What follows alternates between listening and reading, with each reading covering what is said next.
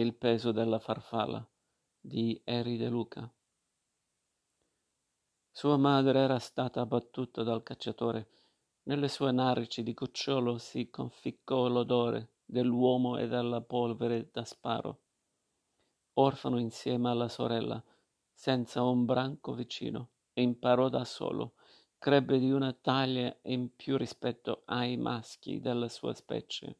Sua sorella fu presa dall'aquila un giorno d'inverno e di nuvole. Lei si accorse che stava sospesa su di loro, isolati su un pascolo a sud, dove resisteva un po' di erba ingiallita. La sorella si accorgeva dell'aquila pure senza la sua ombra in terra, a cielo chiuso. Per uno di loro due non c'era scampo. Sua sorella si lanciò di corsa a favore dell'aquila e fu presa. Rimasto solo, crebbe senza freno e compagnia.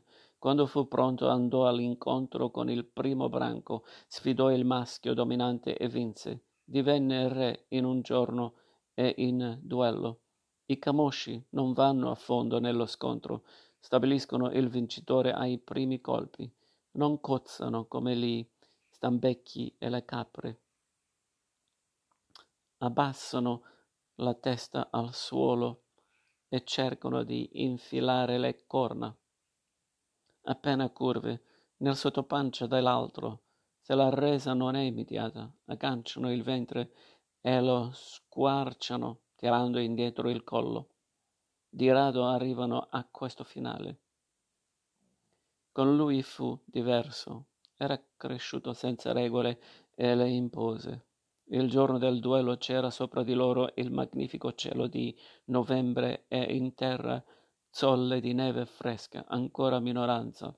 Le femmine vanno in estro prima dell'inverno e mettono al mondo i figli in piena primavera. A novembre si sfidano i camosci. Entrò nel campo del branco all'improvviso, sbucando dall'alto giù da un salto di roccia. Le femmine fuggirono coi piccoli dell'anno. Restò il maschio che scalciò sull'erba con gli zoccoli anteriori. In alto si ammucchiarono ali nere di cornacchie e gracchi. Sospese nelle correnti ascensionali, guardarono il duello aperto al libro sotto di loro. Il giovane maschio solitario avanzò, batté zoccolo a terra e soffiò secco. Lo scontro fu violento e breve. Le corna del sfidante si aprirono una breccia nella difesa e il corno sinistro agganciò il ventre dell'avversario. Lo squarciò con un chiasso di strappo e in alto strepitò il frastuono di ali. Gli uccelli proclamavano il vinto al loro destinato. Il camoscio sventrato fuggì perdendo viscere. Inseguito, le ali si tolsero dal cielo e scesero in terra a divorarle. La fuga del vinto si spezzò di netto, si impuntò e cadde sopra il fianco.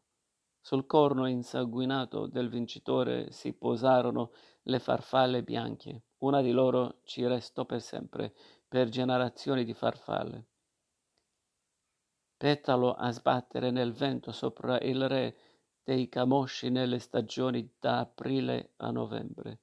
Quel mattino di novembre si svegliò stanco. Da molti anni dominava il territorio, sfidato da nessuno. I figli suoi, cresciuti nella società delle madri, non conoscevano la sua asprezza.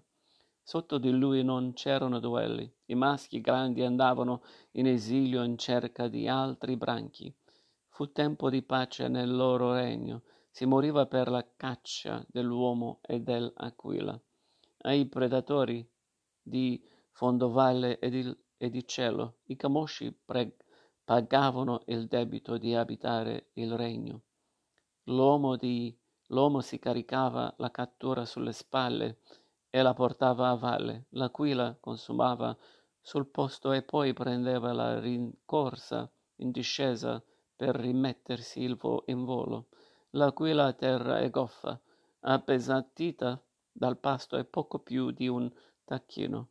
Via via sopra le zampe, corte e prima di salire tocca e rimbalza a terra un po' di volte.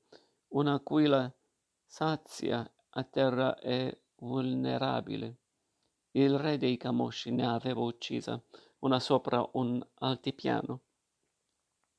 Aveva aspettato che si appesantisse e poi l'aveva attaccata.